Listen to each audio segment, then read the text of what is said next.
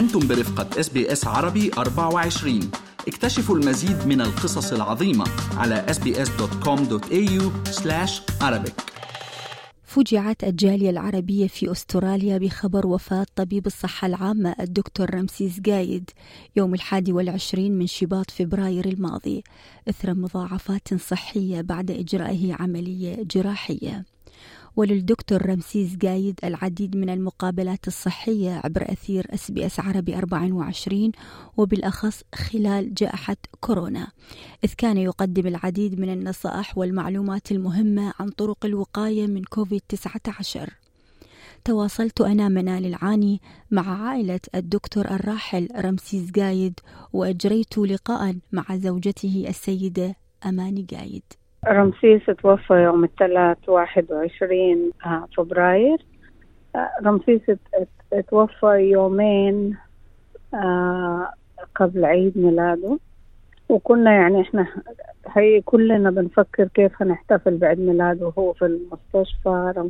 رمسيس كان تعب، أخذ 3 شهور في المستشفى، ذو انه دخل يعني في الأول دخل عشان يعمل عملية بسيطة، لكن الموضوع اتطور وأصبحت حياته في خطر كذا مرة، 3 مرات حياته تكون في خطر شديد ويدخل غرفة الإنعاش يعني المركز. وفي يوم 3 اللي توفى فيه ده الصباح كان ابتدى يتحسن، والدكاترة كانوا بتخيلوا إنه كل حاجة ابتدت تمشي في السكة الصح يعني بالنسبة لصحته، فما كنا متوقعين أبدا إنه حيرحل عننا في اليوم ده. بالعكس كنا متخيلين إنه ده ممكن يكون اليوم اللي حيبتدي في الشفاء يعني، لكن ربنا دبر شفاء أبدي لي يعني، ودبر إنه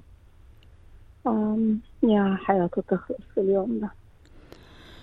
أجريت مع الدكتور رمسيس جايد الله يرحمه العديد من المقابلات، وكان يكرس كل وقته لإعطاء المعلومات للجالية العربية بالأخص بفترة كوفيد، والنصائح عن كيفية الحفاظ على أنفسنا من الإصابة بهذا المرض ومخاطر هذا المرض. وما في يوم أبدا أنه يعتذر أو يأجل أي لقاء أطلبه من عنده.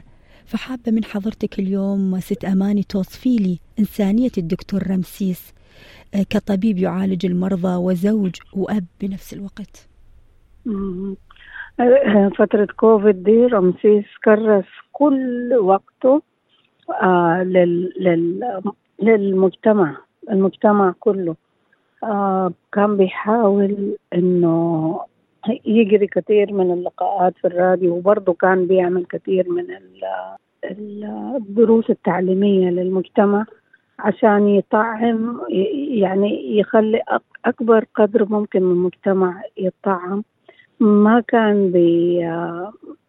كان في عيادته بيطعم بس عيانينه، كان مفتوح لكل المجتمع، وكان بيعمل مع وزارة الصحة ديل على إنه يجيبوا له تطعيمات كثيرة على أساس إنه يطعم، وما كانوا بيهتموا إلا إنه يحموا المجتمع. يعني رمسيس أثناء كوفيد صحيح كان بيشتغل بالتالي هاوس بالتلفون، لكن رمسيس ده كان بيشتغل من 7 صباحاً ل11 بالليل في مكتبه في البيت، ما بيطلع من البيت، ما بيطلع من مكتبه مرات حتى عشان يلود. لكن كان دائما يقول لي أنا دي حاجة مهمة بالنسبة للمجتمع كله. يعني للي ما بيعرفوا رمسيس واحدة من التدريبات الطبية اللي عملها هي طب مجتمع، فكان عنده اهتمام كبير بالمجتمع بأنه المجتمع نفسه يكون في صحة جيدة، غير أنه طبعا بيهتم بكل فرد على حدة. ست أماني، شو تتذكرين من قصة معينة أو مؤثرة للدكتور رمسيس جايد وتحبين تشاركين بها المستمعين؟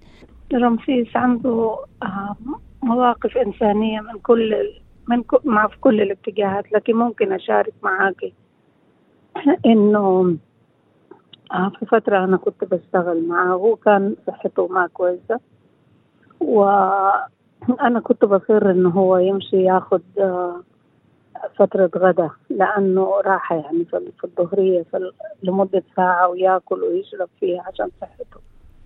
رمسيس ما كان بيعمل الحكاية دي، رمسيس بيشتغل ساعات طويلة جدا جدا. طول ما عنده عيان مستني برا، رمسيس ما بيحس إنه هو لازم يروح ياخد أي فترة راحة. المهم في الفترة دي أنا يعني كنت بترجع يعني إنه هو ياخد فترة راحة، فكان دايما يقول لي كيف أنا آكل وعندي عيان منتظر برا ساعة أو ساعة ونص أو ساعتين عشان يشوفني، كيف يعني أنا أروح أمشي آكل؟ أنا استنى كم مرات ينتظر يعني من الصباح لغاية ما يخلص شغله الساعة 9 بالليل 10 عشان يأكل الميل بتاعته. لكن ده هو كده رمسيس. الناس العيانين بتوعه في الأول يعني حطاهم قدام صحته وقدام، بس ده اللي كان بيجيب له السعادة. أنا ذاتي في الآخر حسيت إنه هو ده الحاجة اللي بتسعده، فبقيت يعني أشجعه عليها برضه.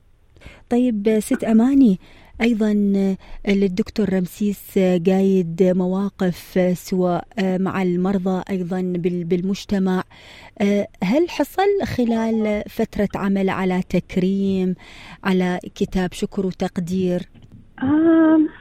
شوفي أفتكر حصل، بس أنا صراحة ما متأكدة، أفتكر من سنين طويلة.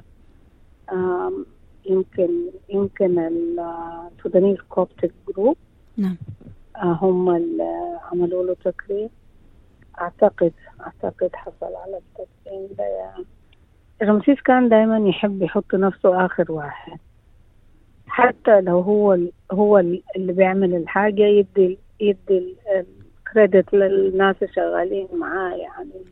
صحيح رمسيس كان إنسان متفرد جدا جدا في أخلاقياته يعني، الله يرحمه. شو بتحبين تقولي للدكتور رمسيس جايد من منبر SBS عربي 24؟ شو بتحبين توصلي له من كلمة، من رسالة، من شي بداخلك؟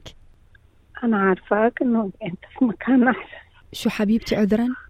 بقول أنا عارفة إنه في مكان أحسن، كلنا بنحبك جد، بس سوري ما إيش الله يرحمه. أنا جدا آسفة أنه تحدثت معك بهالوقت هذا، لكن من واجبنا تجاه الدكتور رمسيس جايد لأنه قدم الكثير للجالية العربية، لمستمعي SBS عربي 24 بالتحديد يذكرون المقابلات اللي أنا كنت أعملها معه، المقابلات الطبية، التوعية بكوفيد 19.